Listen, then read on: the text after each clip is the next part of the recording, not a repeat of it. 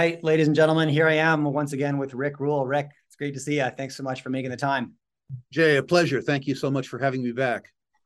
So today I want to focus on the energy sector, specifically about uranium. Um, there's a lot of people talking about the energy crisis in Europe and how nuclear could have prevented this. And do you agree? Let's start there. Do you agree with that? That had European countries invested maybe appropriately in the nuclear sector, that the leverage Russia now holds, all of this crisis could have been averted, and Germans wouldn't be worried about how they're going to heat their homes this winter?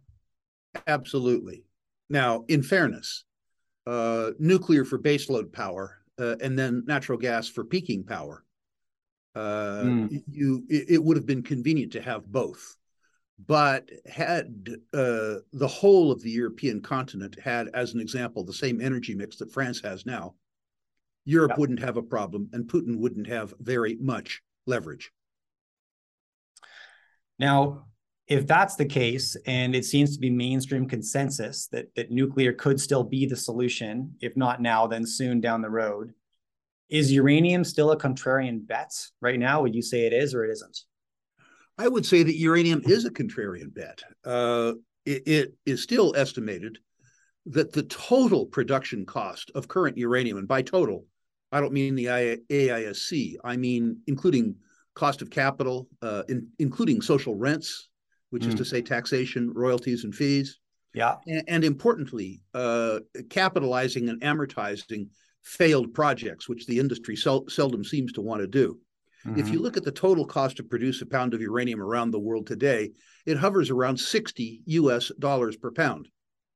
So the industry makes the stuff for 60 and sells it for 52, losing $8 a pound.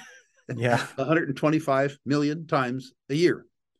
Uh, the fact is that any industry where the product sells for less than the cost of production, any industry that's in liquidation is almost certainly a contrarian play. Sure. There's also psychological elements to contrarianism, which is to say, still, when I'm uh, on an investment podium talking about the economics of uranium, there will always be somebody in the audience who describes me as despicable scum attempting to profit on uh, Hiroshima, Nagasaki, Chernobyl, Three Mile Island, and Fukushima. Sure. So, from a contrarian's point of view, that's lovely. The idea that the sector is hated means uh, almost certainly that the sector is cheap. Uh, and I continue to believe that relative to its utility, sector is cheap. The, se- the sector, uranium, is cheap. What really attracts me, though, to uranium now, Jay, is my uh, then protege, now peer, uh, mm-hmm. Steve Sugarroot, uh, once said that you need to find a sector that is cheap and unloved, but on the rebound. Mm-hmm. The time value of money mattered. If you were six years too early uh, at a 10% discount, you weren't early, you were wrong. Yeah. And I would suggest to you that the exciting thing about uranium is that it is cheap, it is unloved, but it's already bottomed and is, on the way up the time for uranium has been in the future for a very long time. But mm. I hmm. would suggest to you, Jay, that the future is 2002, 2022 and 2023 rather than some distant future. You're right. Because whenever, you know, at my events, for example, whenever we've hosted anything uranium focused over the last eight years, at least in my memory, you know, the attendance to those sessions has been disproportionately strong. Uranium bulls are incredibly loyal and they're always seemed to be a uranium bull market just around the corner. You know, like it was just you could taste it, you know, but it never quite arrived. M- maybe things are different now, given, I guess the the pressure, right, the, and the leverage that uh, that uh, Russia's able to play right now. You know, you you've mentioned a couple times. I think one in five homes in the United States are powered by nuclear. That's correct. No, uh, it's that's close. Okay. 20% of the baseload power in the United States is nuclear. Got okay, got it. Yeah. Probably 85% of the homes, 20% of the baseload, and 13% of total electricity consumption in the United States is nuclear. Right. Uh, the number of homes served is much, much, much larger. Interesting. I mean, pretty clearly in the United States, as else as elsewhere, they say that a 3% discrepancy, that is to say, a 3% plurality between capacity and demand, is enough to give you a brownout. California will have brownouts today and tonight. Uh, if the price of uranium doesn't go up to the cost of production, uh, and you take away 13% of total energy supply in the United States, 20% of baseload supply, you turn the lights out. Yeah. Simply, you turn the lights out. Uh, and when people who want to understand the gross economics of uranium come to understand that over five or six years, the price of uranium has to return to a level that allows producers to earn their cost of capital, or the lights go out. If you ask them uh, what's more probable, obviously they think that the price of uranium has to go up, and that's my case. So, what is what is the big change if you say that you know 2022 2023 is now the future this is the rebound. What is the yep. big shift that's different from four or five years ago? Four things. Timely uh, energy security uh, the fact that the Russian adventure in Ukraine and the increasing nationalization of resource supply chains has meant that nations and societies are more concerned than they have been for 30 years about energy security. And uranium is the most secure fuel of all. It's the most energy dense fuel in the world.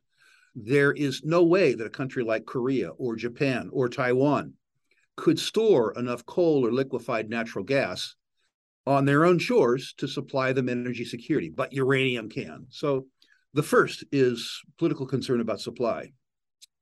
The second is that there's an increasing technical realization around the world that uranium is, in some senses, a green fuel. There has been a redemption in the mind of many people, but particularly in the mind of the people in Japan, where four years ago, 21% of the population favored restarting their nuclear fleet and now 61% of the population favors restarting the nuclear fleet. The former uh, co-founder of Greenpeace has come out solidly in favor of nuclear energy as a way to combat, uh, you know, greenhouse gases. Yes. The third yes. thing that happened is that my former employer, Sprott Inc., with the Sprott Physical Uranium Trust, tightened up the spot market. That's now 55 million pounds of physical uranium that are out of the spot market, which went a very long way to tightening up the oversupply in the spot market.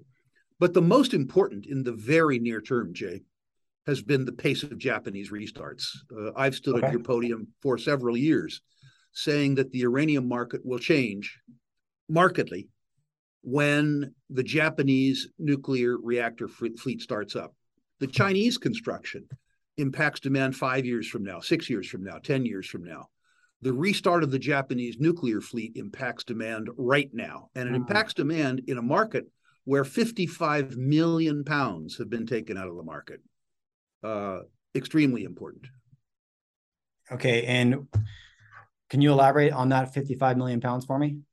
Yeah, the 55 million pounds that came out went to the Sprott Physical Uranium Trust. That's it. Okay. There was a yeah. there was a substantial plurality of inventory after the Fukushima shutdown the Japanese electric industry consumed between 20 and 25 million pounds of uranium a year.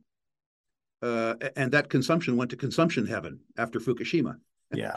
uh, and it just built up and built up and built up and built up and built up in the spot market. It's important to note that in the post Fukushima years, demand for uranium has increased to the point where even before Japanese restarts, the worldwide uh, nuclear generating industry was was utilizing more uranium than they had prior to the Japanese shutdown. So mm. the Japanese shutdown, in one sense, now is, uh, pardon me, the Japanese restart is icing on the cake. What's important is that it's timely icing on the cake. It isn't icing that we get to eat five or six years from now. It's sure. icing that we get to eat in 2022 and 2023. Okay, that's interesting. So the biggest catalyst of those four is the pace of Japanese restarts because of the time horizon for those reactors to correct. go back online, correct? correct? Right. And we can think about that in terms of like 12, 18, 24 months, which is a near term time horizon. Why you say 22, 23. And importantly, if you want to get into the weeds, the uh, increase in Japanese consumption coming on the heels of tightening of the spot market, which occurred over 10 years naturally, and then over the last 18 months because of the Sprott Physical Trust. Okay. That's important too, because utilities have come to rely on the spot market for supply. They haven't been concerned about security of supply because there was too much inventory. Now, the utilities in the next fuel cycle are going to have to scramble for fuel. And that means that more of them, rather than relying on the spot market, will go into the contract or term market. That in turn is important because producers will be able to tie in supply contracts where the prices are known. Uh, they will, as an example, Cameco has said that they won't restart any production until they have sufficient term contracts to guarantee a reasonable rate of return to their shareholders. Earnings increases that are visible and sustainable through term contracts will do wonders for the ability of junior producers to finance production and senior productions and senior producers to have identifiable revenue streams that will raise their share prices and lower their costs of capital. Is it Rick? I, I feel like I'm a, a, bit surprised you didn't mention, um, you know, Russia and the Kazakh supply not making it to the Western market as one of those catalysts. Uh, uh, surprised by that, or what do you think? So I don't think that the Russian supply is particularly consequential. The okay. Russians' ability in enrichment and re-enrichment is very important. The Russians control about 40% of the enrichment capacity in the world.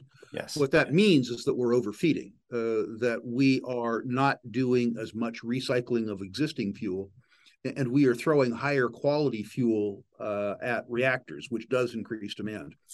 The Kazakh supply uh, thus far has not been kept off of market. Uh, the Kazakhs have been, I think they've done a masterful job politically of maintaining their ability to sell fuel to all buyers. And my own contacts within Kazatomprom says that Kazatomprom, uh, the company, and Kazakhstan, the nature, the nation, pardon me, uh, values all of their customers, uh, irrespective of political loyalty. Okay. So maybe I had that. I thought that all of that product, though, had to go through the port at St. Petersburg, but is that not correct?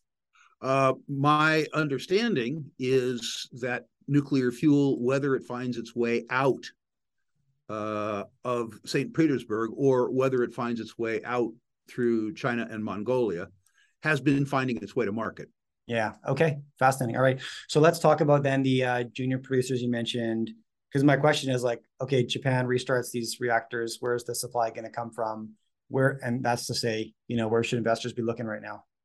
Well, the, the near term increases in supply will come from mothballed capacity at Cameco and uh, Kazatomprom. Uh, there is a structural deficit in the uranium market now of about $75 million, 75 million pounds, pardon me. When you look at uh, mines that are currently in production, if you add back mothballed capacity, there's between 35 and 40 million pounds of supply that could be brought back onto production between Cam- Cameco and Kazatomprom. Okay. You will see that occur, according to both companies, when they have uh, contractual commitments for uh, enough of that new supply that they can earn a reasonable return on capital employed. What's important to note is that the combin well, the 75 million pound structural deficit, first of all, is before Japanese restarts.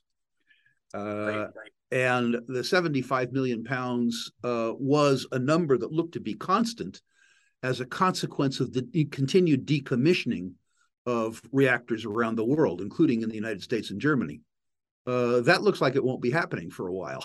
Mm. Uh, so it looks as though that structural deficit will grow even before the demand that is created by new reactor construction in Korea, Taiwan, and China. Uh, and that's where the opportunity comes for the smaller developers with newer production. Okay. Okay. Uh, what do you think about the Athabasca Basin as a jurisdiction, Rick? Uh, the second best jurisdiction on the planet. Uh, geologically, the best jurisdiction on the planet is Kazakhstan, the lowest cost, highest volume, uh, the most projects in the pipeline. But uh, Cameco will always be blessed by being in a country where, uh, at least partly, the rule of law applies. Uh, Saskatchewan is uh, thus far a very, very, very pro extractive country. Yeah. The yeah. industry going all the way back to Uranerz and Cameco has done a good job maintaining good relationships with indigenous peoples mm-hmm. in northern uh, Saskatchewan. And the basin still has a hell of a lot of uranium. I mean, the new discoveries that we're seeing up there uh, after years of exploration are still heartening. But we're at the point now where we've explored the Athabasca Basin for so long mm-hmm. that the industry is beginning to understand what works, which is to say, the exploration technology has advanced far enough that I think that you're going to be the, the, that you're going to begin to see more efficient exploration. It's going to be much less needle in a haystack stuff. Uh, okay. much more maybe using a, a, magnet to find that needle. Uh, so I'm I'm attracted to the Athabasca Basin in every regard. There are still in, in the western part of the basin, where fission and NextGen are, as an example, there are still infrastructure challenges. You know, you're 350 miles northwest of nothing. mm. it's uh, and so there are going to be uh, challenges but the challenges are going to be able to be overcome. The industry's got a lot of experience in the basin going back a long, long, long ways. And I think most of the more serious mistakes have been made. Do you expect further consolidation after you know UEC's takeover of UEX or buyout? Is this you know, do you expect more M&A activity? There's a lot of companies in the basin right now. Yeah, I hope so. Uh, consolidation is really good. It's the only way I know of that you can reduce general and administrative expenses relative to assets under management. Yeah. And that's the great unspoken sin of the Canadian mining industry. We waste too much money on G&A. Yeah. Uh, it's also a way that a, a, good management team can avail themselves of more investment choices. If you have five projects to advance rather than one, you are less inclined to waste money on one that guarantees your employment for the next 18 months. Yeah. Uh, the downside of that is that the team that gets acquired usually goes to employment heaven. Uh, and they don't like that. And most management teams regard true yield uh, as not yield to investors, but rather salary and emoluments to officers and directors. So there's a strong structural bias among managers against amalgamation. I hope you'll see it. Uh, I think hmm that the Australian market is less forgiving than the Canadian market with regards to inefficient managements. And I think where you'll see more uh, M&A take place will be among the Australian juniors, the Australian domiciled juniors, irrespective of where they're operating. I think Canadian capital markets have been and will continue to be too generous to the issuers. How do we fix that, Rick?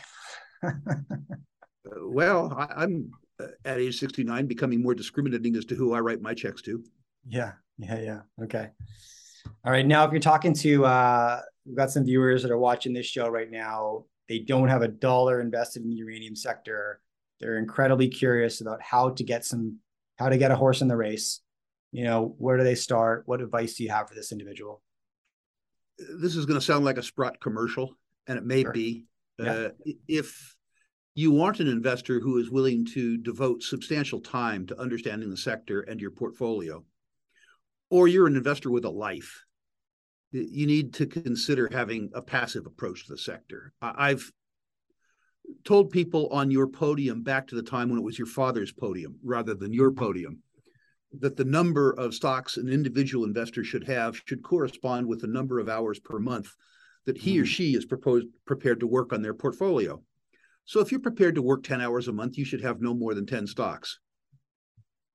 For most investors that have less than $100,000 in the space, they can't afford the number of hours that they have to spend per month on their portfolio because they can do better working their existing jobs. Sure. For those investors, I would suggest very, very, very simply a 50% position in the Sprott Physical Uranium Trust and a 50% position in the ETF, the URNM. Hmm. That gives you the near term, almost certain upside around physical uranium with the leveraged upside available in the stocks without having to do the work to identify the individual stocks. I believe that the uranium market beta, which is to say the delta in performance between uranium equities and the broad market, will be broad enough that a passive approach for most small investors will work fine.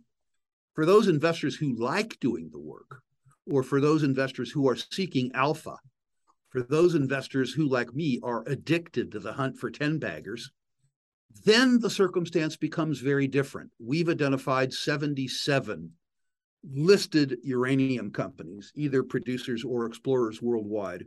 And we think that 13 of them uh, either merit investment or speculation, uh, which is to say that less than 20% of the issuers worldwide we think are worth consideration. The ETFs, all of them, by their nature, come further down the quality trail because they're mostly uh, involved in market liquidity and market capitalization. So if you're seeking alpha, you have to do the work. You have to separate the wheat from the chaff. People are going to be blowing me up right now asking for your list of 13, Rick. Any, what can you share? Well, I'll give you a hint. Uh, any of your listeners that care what I think about their uranium stocks can find out easily for free. Uh, go to my website, ruleinvestmentmedia.com, list your natural resource holdings, uranium or not. Please, no crypto. Please, no tech stocks. Please, no pot stocks. Yeah. Uh, and I'll rank them one to 10, one being best, 10 being worst caveat my highest ranking right now is a three. also, be patient. I'm about 350 ranking requests behind. If you want to find out in elliptical fashion what I think of your uranium stocks, uh, I'm happy, happy to tell you. I can say for most Canadian investors, start with the best. Start with Cameco. It's not mm-hmm. cheap. Mm-hmm. Uh, it isn't, frankly, as high a quality as a company as Kazatomprom, but it comes with certain advantages a non opaque political system, a non opaque financial regime, mm-hmm. uh, uh, trades on a Canadian exchange. You could do worse than limiting your exposure to the biggest and the best. Uh, wouldn't be as much fun, but if you're just there to make money, not necessarily to have fun, you start with the best. All right. I like it. So, for anybody who's just new to the sector, Athabasca Basin, based in Saskatchewan. I mean, yes, this is a province that could have the world by the balls with its resource endowment, you know, if managed properly. Uh, second highest grade uranium deposit in the world.